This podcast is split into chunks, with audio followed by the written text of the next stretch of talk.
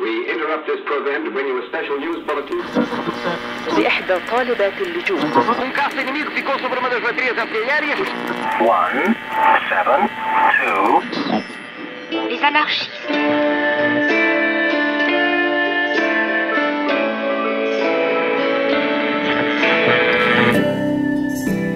Olá a todos, bem-vindos à Rua do Mundo, um podcast semanal sobre a atualidade mundial em português. Eu sou a Sofia Lorena, comigo estão a Ana Santos Pinto, a Susana Peralta e o Rui Tavares. Olá, vizinhas. Olá, vizinhas. E o vizinho que há da. Olha, o vizinho. Olá, Vizinho foi à vizinho. janela. Olá, vizinhas. Foi regar a, foi regar a salsa. As beldebeiras. Olá, vizinhas Voltou e vizinhos. até- Já, Então. agora já estamos Já, todos. já, já. Até o Marco António. Tudo inoculado, tudo com o 5G. Não! Praticamente, praticamente. Para a Vocês semana não sei que eu, eu sou da seleção mesmo. Não! Mas já tens eu- data. Tenho, mas ainda não Não equivale a Não, proteção. isso é verdade. Ainda não tens o Exato. 5G, ainda não tens o Eu- 5G. não, não, ainda não posso fazer o meu vestido de ímãs de frigorífico. Não. Olha, então Ana, já que não podes fazer isso, diz-nos lá, fala-nos lá da vista da tua janela esta semana. A minha janela tem vista para Nova Iorque. Muito fina. tem vista para o segundo mandato ah, de António Guterres como secretário-geral das ah, Nações Unidas, Ahm, eleito ah, por unanimidade e aclamação, boa, também não havia outro candidato, portanto não era muito difícil esta aclamação, Ah, mas ah, claro, obviamente que é, que, é, que, é um facto, que é um facto relevante e que, e que devemos salientar, até porque eu acho que este, este segundo mandato tem um contexto muito diferente do, do primeiro. E, e tem um contexto diferente desde logo por uma questão interna nas Nações Unidas, que é a questão do financiamento. Ah, os Estados Unidos eram o maior financiador, houve um corte significativo por parte da administração Trump e com Biden já não é assim. Mas eu também gostaria de salientar que a China é o segundo maior financiador da Organização das Nações Unidas. Ah, António Guterres tem sido criticado pela ausência ah, de censura à questão de Xinjiang e dos direitos humanos. Portanto, aguardamos com expectativa este, este segundo mandato, marcado pela recuperação da pandemia e pelo, por constantes ah, ataques aos direitos humanos. Aguardemos. Ah, Susana, o que é que nos queres falar hoje? Ve- Vejo a, atleta ah, da Nova Zelândia, Laurel Hu- Hubbard, não sei como é que se diz na verdade bem o, o apelido dela, que é a primeira, a, a primeira hum, atleta ah, transexual que vai ser admitida nos Jogos Olímpicos. E enfim, há muita controvérsia, como não podia deixar de ser à volta disto, porque ela, ela fez uma transição tardia, portanto, ela viveu como homem até aos 35 anos, até, até há cerca de 10 anos atrás, e agora é que, agora é, que é, é mulher. Mas as regras do Comitê Olímpico mudaram há uns anos, e, eh, e agora as regras para deixar as pessoas trans eh, terem acesso aos Jogos Olímpicos é. Tem a ver com a concentração de testosterona, enfim, é demasiado técnico para mim. Uh, seja como for, enfim, isto é obviamente um passo, um passo iniciático, vai, vai gerar debate, vai gerar controvérsia. Eu acho que o debate já em si é bom, porque se há comunidade que tem uh, muitos problemas de aceitação, muitos problemas de visibilidade e sempre uma grande dificuldade em encontrar o seu lugar no mundo, são as pessoas trans, e por isso eu queria falar deste tema. Muito bem. Rui, e tu? Qual é a tua vista? A minha vista eh, dá para lá dos Pirineus, dá para a França e para as eleições regionais de ontem, eh, para as quais se antevia um aumentar da, da, da polarização entre, por um lado, a extrema-direita, que mais uma vez tinha deixado a imprensa continental à espera que, que, que ganhasse até seis regiões uh, francesas, não tanto o partido do presidente Macron, que tem tido resultados sempre fracos em eleições regionais, não tem essa implantação e não tem a vantagem de ter incumbentes que já governem eleições france uh, regiões francesas, mas, no entanto, enfim, quer dizer, na, na, uh, na antecipação das eleições de 2022, Uh, antecipava-se já um pouco do duelo Le Pen-Macron. Afinal, uh, uh, a Frente Nacional recuou, o partido do presidente Macron teve maus resultados, a direita teve bons resultados e os verdes tiveram bons resultados, portanto, o campo está mais aberto para as eleições de daqui a um ano. Muito bem, eu vou da minha janela tenho vista para, para ainda mais perto, para, para a Espanha, para Madrid, mas principalmente para Barcelona. Uh, o Pedro Sánchez, o primeiro-ministro espanhol, confirmou uh, no início desta semana que vai aprovar os indultos uh, aos nove presos do processo independentista catalão, que continuam a cumprir pena, alguns ainda têm vários anos por cumprir. no fundo, é, é, um voltar à política, depois desta questão ter sido tratada como um caso de polícia e de justiça. Um, obviamente que a, a, oposição de direita uh, discorda. É, um, é uma, uma, uma, medida com alguns riscos eleitorais, mas as eleições ainda, ainda vêm longe em Espanha. Não é uma medida popular em muitas regiões espanholas um, que não são a Catalunha, obviamente, mas Sanchez insistiu que é preciso dar lugar, dar um, dar um espaço ao diálogo, dar um espaço à, à concórdia e, e explicou uh, que, que estes indultos não visam uh, perdoar aqueles crimes nem aquelas pessoas que não se arrependem do, do que fizeram e que não consideram que seja crime, aliás, a realização do, do referendo uh, sobre o independentismo, mas sim enviar uma mensagem à Catalunha, dizer à Catalunha, uh, Catalunha também é Espanha, uh, vamos, vamos conversar, vamos tentar uh, resolver as coisas. Vamos fazer um pequeno intervalo, parece que vamos aos Pirineus e já voltamos para falar sobre o Dia Mundial do Refugiado. Até já.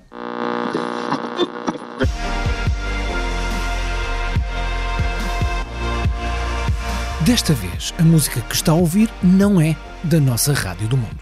Já lá vamos, não é da nossa Rádio do Mundo, mas é de uma daquelas músicas que ouvimos com frequência nos vídeos promocionais de estâncias de inverno, com pessoas a praticar ski e a beber café e chocolate quente, muito encasacadas em varandas ao ar livre com paisagens de montanhas nevadas.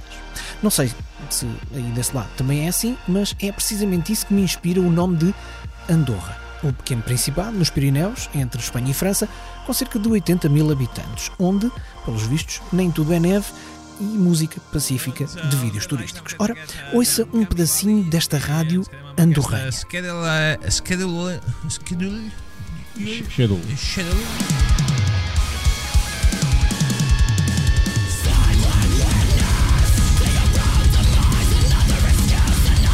A música é surpreendente, no mínimo, e o nome da emissora também. Com uh, tota la vida, hora de la mort de la setmana aqui al Paranoia Metal Station. Estamos a ouvir a Paranoia Metal Station, falada em catalão, cantada em gritos culturais, seja em que língua for. A Paranoia Metal Station, no mínimo, mostra-nos um lado de Andorra que provavelmente todos desconhecíamos.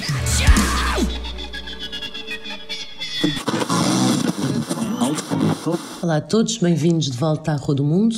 Uh, hoje estamos a gravar um, um dia depois uh, do dia em que se assinala o Dia Mundial do Refugiado e, e é disso que, que, vamos falar. É um tema que já fomos tocando a propósito de outros um, e a que hoje vamos, uh, vamos dedicar o, o debate principal.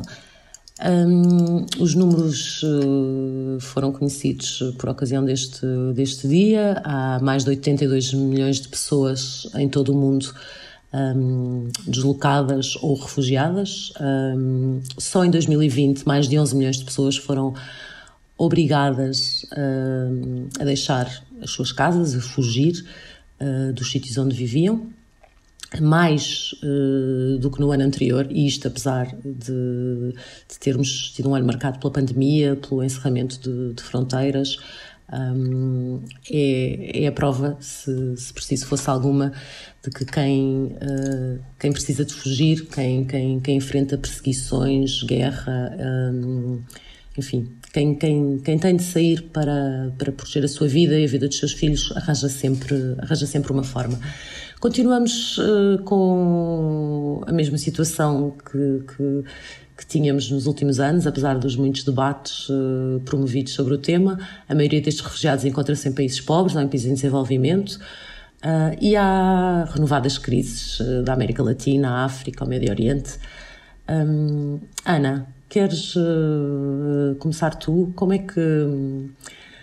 O que, é que, o que é que pode acontecer ou o que é que teria de acontecer para haver uma, uma, enfim, uma mudança como aquela que pareceu estar a acontecer na Europa depois de, de, das grandes chegadas de 2015, em que houve uma pressão da opinião pública para que, para que os dirigentes uh, reagissem e abrissem as fronteiras e tentassem uh, receber pessoas que estavam, que estavam a chegar. Na altura, uh, a maioria fugia da guerra da Síria. Mas o que, é que, o que é que teria de acontecer para os dirigentes dos países ricos e desenvolvidos começarem a olhar para esta situação de outra maneira e, e perceberem que, que só vai piorar, porque temos cada vez mais refugiados climáticos, isso ainda, ainda vai aumentar nos próximos, nos próximos anos. Uh, é possível, de alguma forma, que, que mude a abordagem um, em relação a este flagelo? Um, muito honestamente, não, porque um, as pessoas precisam de sair da sua própria bolha para conseguir eh, olhar para uma realidade que é uma realidade muito dura uh, e que felizmente uh, para nós que estamos aqui neste, neste, nesta pérola à beira-mar plantado, uh, plantada é, é, é alheia e que um, tu dizias há pouco uh, uh, aquilo que parecia acontecer em, em 2015. Pois é certo, mas nos anos anteriores, entre 2013 e 2014, uh, nós vimos um fluxo muito significativo de pessoas a chegar às fronteiras da Europa e uma incapacidade por parte dos Estados europeus em responder adequadamente uh, àqueles que, e não eram todos, àqueles que um, tinham direito a uma proteção internacional. E se me permitem fazer um bocadinho de pedagogia básica, há que distinguir aquilo que são migrantes económicos daquilo que são requerentes de asilo e depois uh, refugiados. E estes requerentes de asilo e refugiados são as pessoas que são vítimas de perseguição, que vêm de uma situação de conflito, uh, que têm já uma carga, independentemente de, de, disso também acontecer com alguns migrantes económicos, mas o nível de violência a que foram sujeitos. Um, fazem com que essas pessoas estejam numa circunstância de particular vulnerabilidade. E os Estados, por razão uh, uh, da Convenção de Genebra, que resulta da Segunda Guerra Mundial, assumem essa responsabilidade de dar abrigo a essas pessoas uh, e de cuidarem delas durante um período de transição, seja para regressarem ao seu país de origem, seja para serem integradas nas sociedades de acolhimento. E tudo isto é muito bonito até ao momento em que os números são números muito significativos. A Sónia costuma usar os, os gráficos do Financial Times. Eu vi um gráfico na Al Jazeera Uh, que foi publicado precisamente a propósito do, do, do Dia uh, uh, Mundial do Refugiado, em que faz os 70 anos do, da, da, conflitualidade que marca um, os maiores fluxos de, de, de, refugiados. E eles são mais ou menos todos na mesma, na mesma área. Se olharmos para o continente africano, temos a questão da Etiópia, tivemos a questão do Ruanda, temos a questão do Sudão, depois a questão do Sudão do Sul. Se olharmos para o Afeganistão, Afeganistão é praticamente um contínuo, tivemos a Guerra da Independência em Angola e, e, e depois a Guerra Civil em Moçambique, uh, tivemos, temos permanentemente a questão do conflito israelo-palestiniano, o conflito na Síria, a questão da Venezuela, o Burundi, o Congo, a Eritreia uh, e, e, o Myanmar, o Myanmar uh, relativo ao, ao, Bangladesh.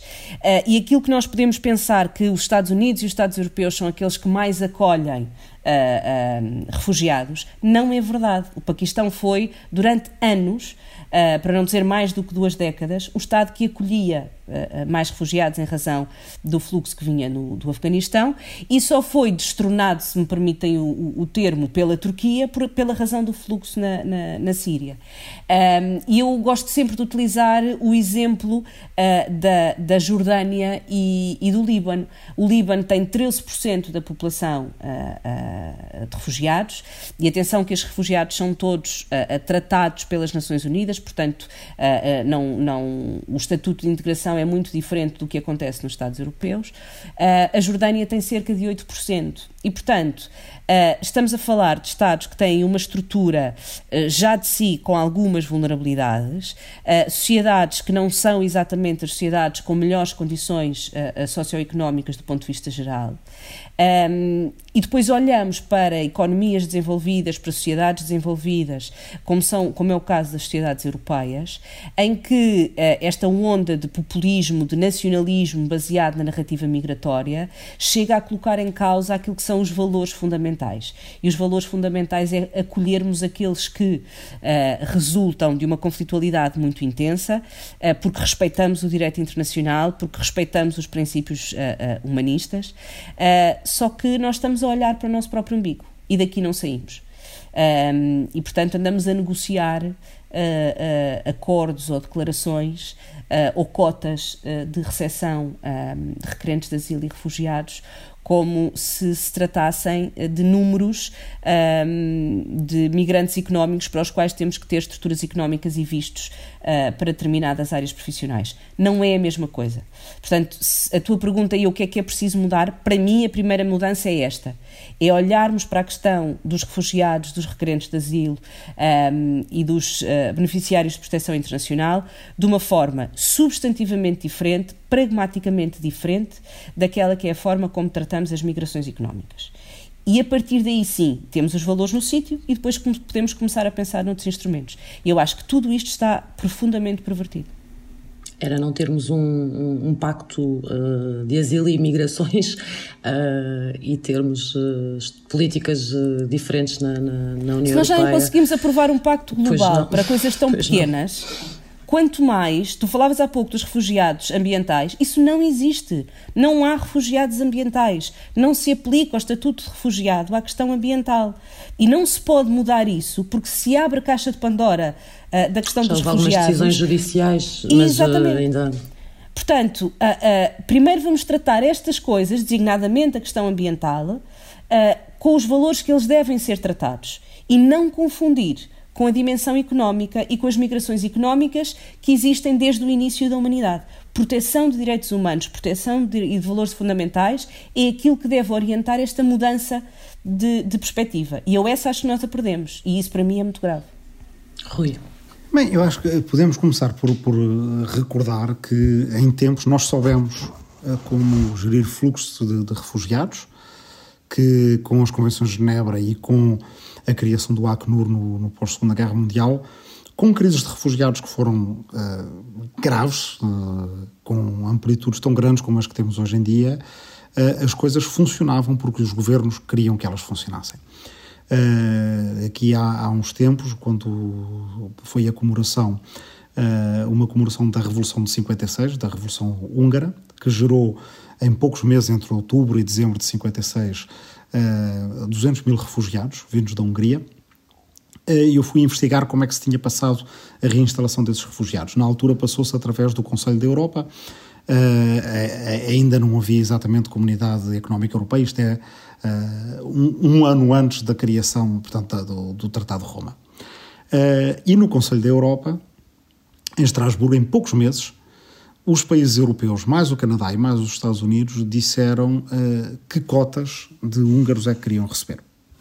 Em muito pouco tempo, 25 mil, na, estou a dizer os números de cor, mas 25 mil na Suíça, uh, 100, uh, 50 mil não sei onde e por aí afora, com exceção de quatro países, que se não me engano foram o Reino Unido, a França, o Canadá e mais outro de que não me recordo agora, que não aceitaram cotas de refugiados húngaros, porque e esta é a parte surpreendente e ao contrário daquilo que se passa hoje em dia, porque aceitavam qualquer limite.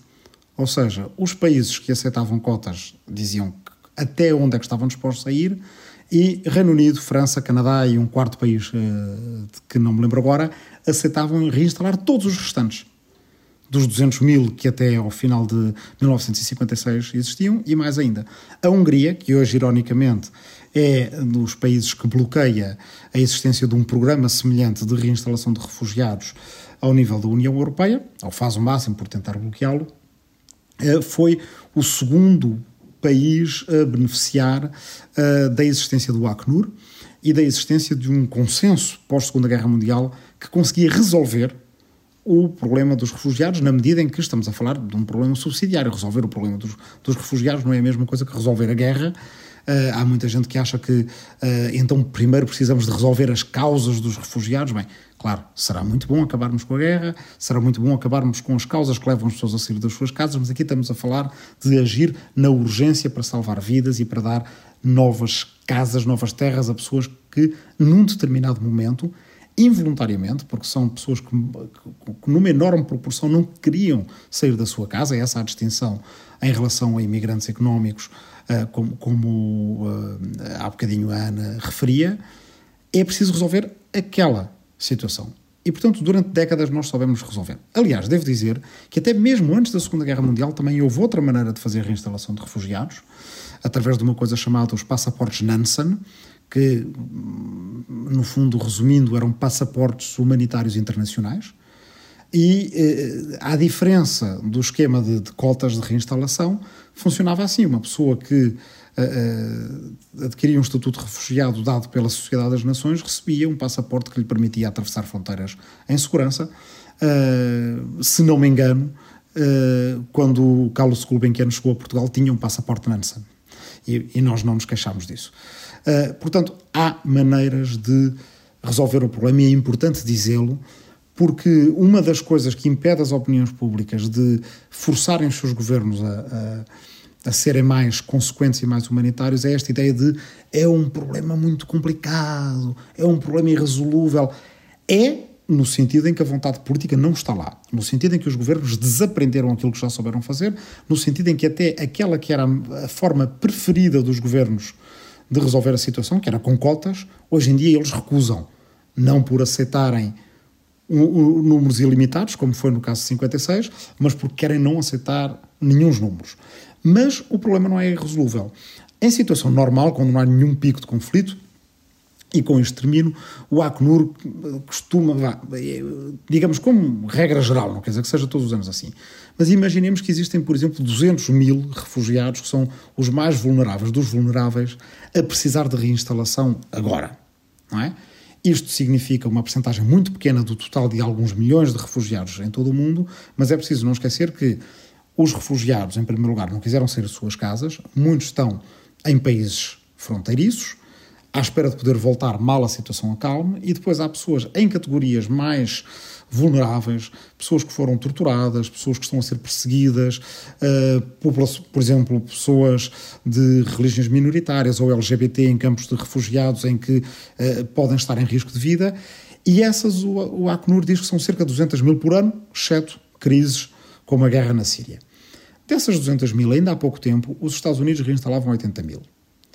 Uh, outros países do mundo, como a Austrália, o Chile, até o Brasil, o Japão, reinstalavam mais uns 20, 30 mil. Bastava a Europa fazer o mesmo que os Estados Unidos faziam para estes 200 mil, os mais vulneráveis entre os, os vulneráveis, serem reinstalados. É preciso dizer que há base legal para isto, ao nível da União Europeia, há dinheiro, e bastante dinheiro para ajudar os Estados-membros a fazê-lo. Por razões de política interna, os Estados-membros quiseram manter isto num regime de estrito voluntariado, portanto não é vinculativo, reinstala quem quer, é preciso convencer país a país e, evidentemente, também por razões de política interna, muitos, uh, inclusive alguns que bem beneficiaram com reinstalações de refugiados no passado, não querem fazer hoje em dia. É um problema essencialmente político e de política interna de cada um dos nossos Estados, não é um problema logístico, não é um problema sequer financeiro, não é um problema de base legal, é um problema de vontade política e, portanto, de pressão política que nós conseguimos pôr sobre os nossos governos. Um problema de, de vontade política disfarçado um, com as imagens que todos conhecemos uh, dos campos nas ilhas gregas, em Itália, porque, enfim, uh, com a manutenção dessas situações, de facto, ajuda-se a convencer a, a população de que, que, o problema é muito complicado. E aí estão pessoas que cabem em todas estas categorias de que, de que vocês já falaram.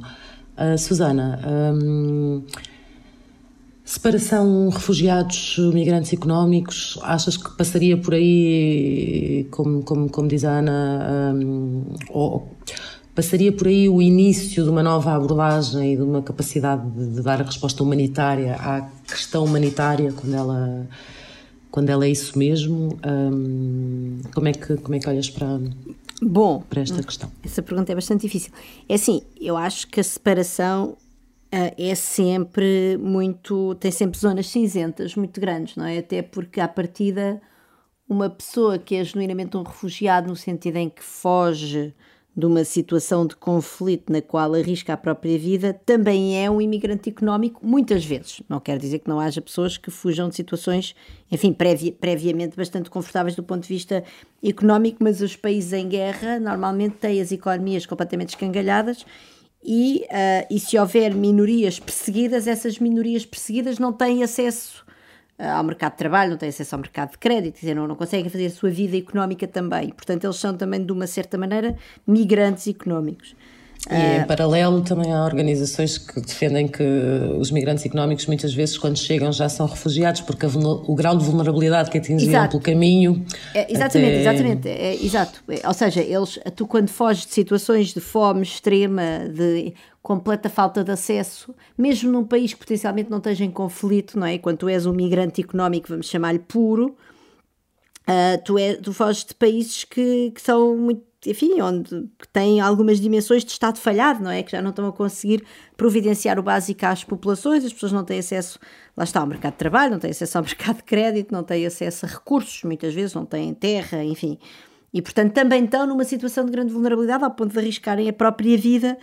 Uh, e, e, portanto, não, é, é, um bocadinho difícil estabelecer uh, as diferenças, mas o que eu acho é que, apesar de tudo, as respostas políticas ao nível internacional mesmo sendo difícil, é um caminho que vale a pena percorrer porque as respostas são muito diferentes. Tu consegues uh, resol resolver, entre aspas, o, enfim, consegues, consegues ter políticas que vão ao encontro dos migrantes económicos um, de maneira mais fácil, ou seria mais fácil colocá-las em prática do que as políticas que vão ao encontro dos refugiados. Não estou a falar dos acolher, acolhê-los, isso, enfim, vamos tomar por garantido que isso, é o, que isso é o, faz parte do básico, que infelizmente não está a ser cumprido.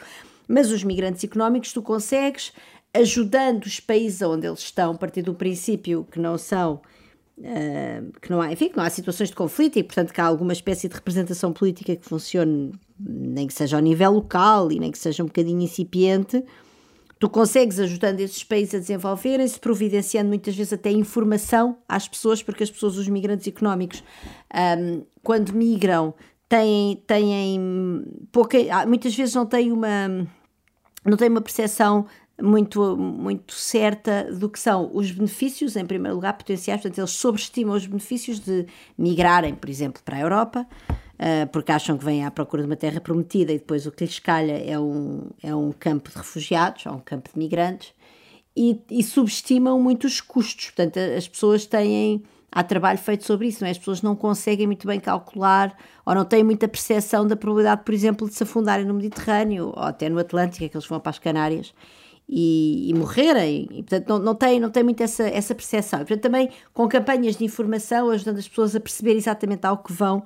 um, consegues, eh, enfim, de alguma forma também ajudá-las e depois, obviamente, com um programa de, de, de, de imigração organizado, com, com, com vistos e com, enfim, haver uma política verdadeira de imigração que neste momento a União Europeia não tem, ou a maior parte dos países da União Europeia não tem, isso é catastrófico. Quando os refugiados é obviamente quando as pessoas realmente fogem, como na Síria ou como agora em Myanmar, uh, para sair um bocadinho aqui do nosso âmbito da bacia do Mediterrâneo, um, as pessoas estão a fugir, quer dizer, estão a fugir de situações de, de conflito e, portanto, podes lá, e com toda a informação que quiseres, podes tentar ajudá-los no país onde estão, mas se, se eles têm governos que deixaram de responder perante aquele povo, não é que estou a fazer outra coisa, uh, já não, não é assim muito possível. E, portanto, eu continuo a achar que a distinção é útil e atenção, é que nós devemos sempre ir nesse sentido, embora ela muitas vezes é difícil de estabelecer. Um, eu, eu acho, se calhar, que também queria pegar um bocadinho aqui, é porque é que os, porque é que os eleitorados do lado de cá do mundo, não é? Do lado confortável do mundo, não se preocupam com os refugiados, porque ou preocupam-se tão pouco, ou quando se preocupam é ao contrário, não é? Porque, enfim, há, têm atitudes de, de, de, de recusa e não sei o quê. Eu acho, bom, as atitudes de recusa, enfim, isso é o medo do outro e isso não vale a pena estarmos agora aqui a entrar por esse tipo de atitudes. Eu acho que mesmo as pessoas bem intencionadas, que não são, uh, que enfim, não são racistas, e, ou seja, que são, vamos dizer, de um espectro político mais ou menos normal, e que ainda assim não há grande luta, a verdade é essa, pelos direitos dos refugiados e dos migrantes, eu acho que tem muito a ver aquilo, com aquilo que a Ana disse no início, que é que está concentrada em determinadas partes do mundo e, portanto, nenhum de nós consegue projetar-se nessa situação. Ou seja, é uma coisa que nunca, é, estatisticamente, nunca vai acontecer nem a mim nem aos meus filhos. Não quer dizer que não venha a acontecer, mas nenhum de nós consegue projetar. Isso para nós isso está completamente fora do nosso, do nosso raio de possibilidades e, portanto, a empatia falha completamente. Um, e isso, é, é, é, isso eu acho que é, que é que faz muito parte do problema, não é? E, e de uma certa maneira não sei muito bem resolvê-lo, porque depois é auto, é auto alimentado, porque isso faz com que de facto os problemas fiquem sempre concentrados em algumas regiões do mundo que são mais problemáticas. Como nós nos ajudamos, ah, nós vamos nos mantendo aqui neste nosso conforto, ah, se calhar até enfim, um bocado, talvez, talvez não, não muito realista, mas, ah, mas a verdade é que nunca enfrentamos verdadeiramente essa possibilidade de isso vir nos bater à porta. Embora eu acho que, enfim, a prazo, os países mais ricos são países que estão muito envelhecidos, não é? E, portanto, eh, nós vamos precisar dessas pessoas. E aqui estou a misturar refugiados com, com migrantes uh, económicos, e, portanto, e, portanto, quer dizer, é, é, é, tem que haver aqui qualquer coisa que eu não sei o que é que vai ser, que nos vai despertar para a necessidade de, de podermos. Um, de podermos ter um programa, ter, ter políticas verdadeiras de acolhimento dessas pessoas, mas, enfim, por uma razão se calhar que vai ser um bocado egoísta, que é uma pena, porque nós devíamos conseguir, quer dizer, tínhamos de conseguir, não é, enquanto seres humanos, resolver esta, esta questão ao ter políticas de acolhimento, independentemente de precisarmos ou não, ou seja, eu acho que nós não devíamos ter uma visão instrumental disso, mas, mas temo que no dia em que isso acontecer, que eu não sei daqui a quantos anos é que vai ser, vai ser por, a, por algumas motivações que sejam instrumentais, que sejam precisamos desta gente, vamos lá ver como é que vamos fazer para as acolher. E é uma pena. Já, sim, já não era mal. Eu, eu, eu falava no início de, de, de, o que é que poderia acontecer para haver esta pressão pública, lembrando-me de 2015, precisamente, daquele momento único em que a fotografia do Alan Kurdi pôs eh, pessoas na rua, uh, criaram-se organizações, houve pessoas que foram de Portugal buscar refugiados a Viena, enfim. Um, e por, um, por uns, umas semanas, uns meses, uh, parecia que, que, de facto as pessoas poderiam exigir aos seus líderes uma, uma atitude diferente. Um, vamos fazer uma ronda final, não sei se gostam da ideia. Um, um, um minuto, alegações finais, são capazes? Vamos ver. Ana.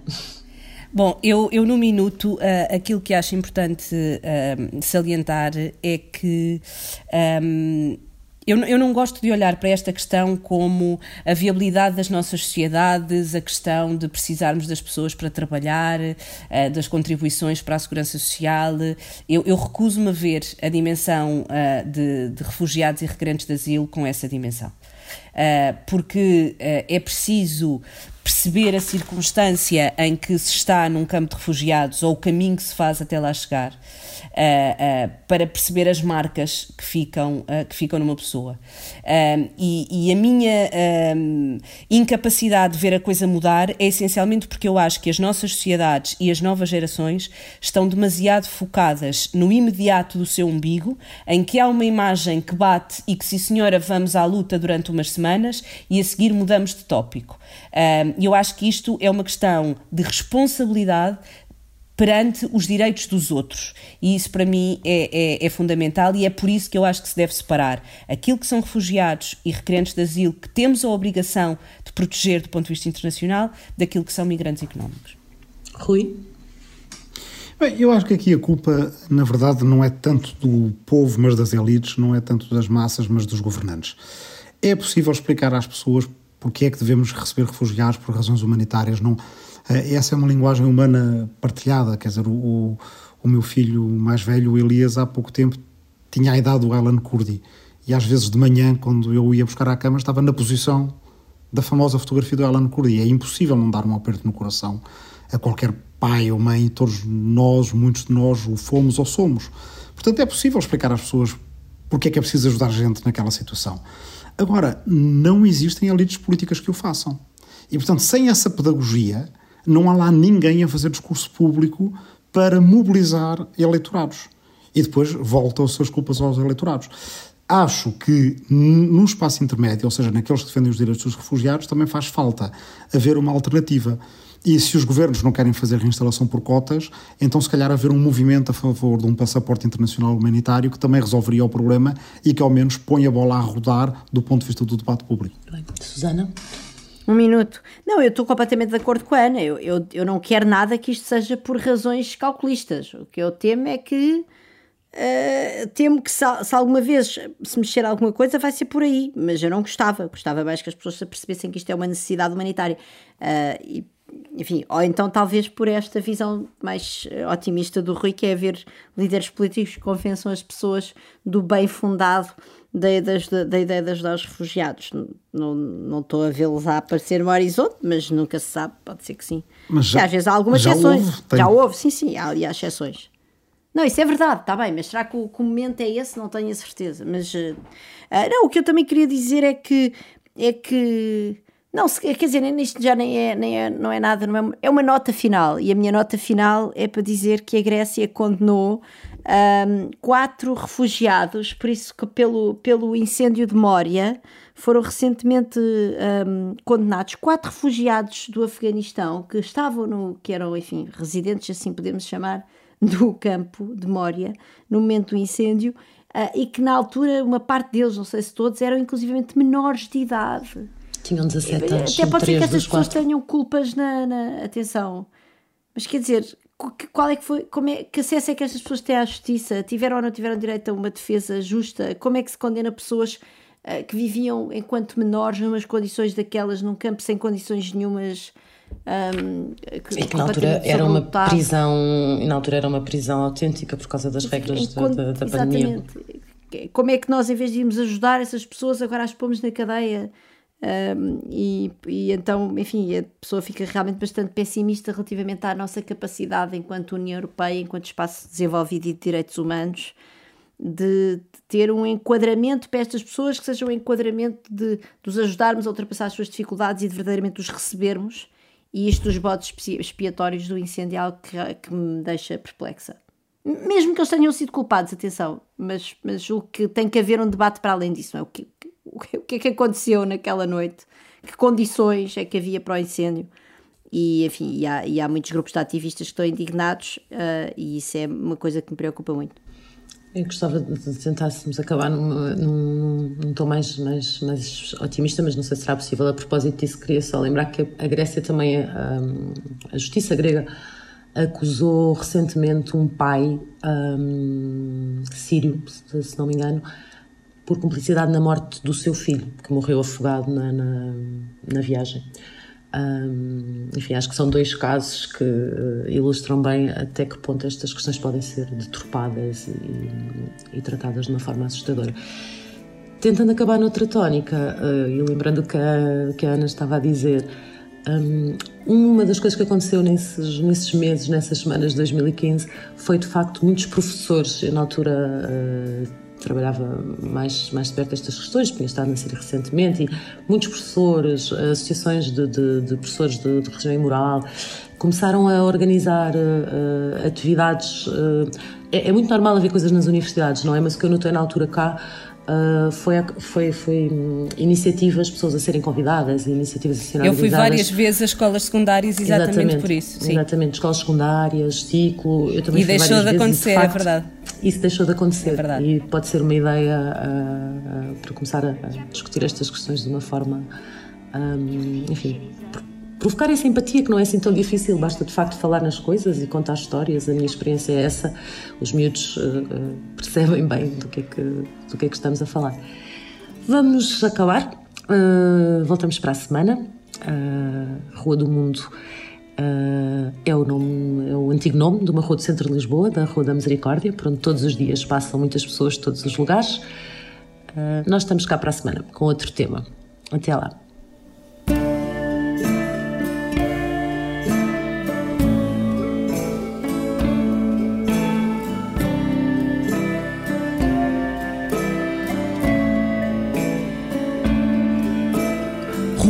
Programa de Sofia Lorena, Ana Santos Pinto, Susana Peralta e Rui Tavares. Como sempre, esta Rua do Mundo esteve espalhada por várias ruas diferentes. por várias casas diferentes. Eu faço a produção e a edição, o meu nome é Marco António, o apoio técnico é da empresa produtora 366 Ideias. A imagem oficial do programa é da autoria de Vera Tavares e esta canção chama-se Waltz, é dos Somersault. Pode contactar a nossa equipa pelo e-mail podcast.rodomundo.gmail.com Nas notas que acompanham este episódio está um link para o site de um dos programas da Paranoia Metal Station, a surpreendente rádio de Andorra que esteve nas nossas rádios do mundo e que pode ouvir através dessa página. Já sabe, o link fica nas notas deste episódio que agora está a acabar. Não me vou embora sem lhe pedir a ajuda de sempre para passar a palavra e recomendar o programa a quem ainda não conhece a Rua do Mundo e até gosta dos temas que aqui abordamos. Toda a gente é bem-vinda aqui pela nossa vizinhança. Até para a semana.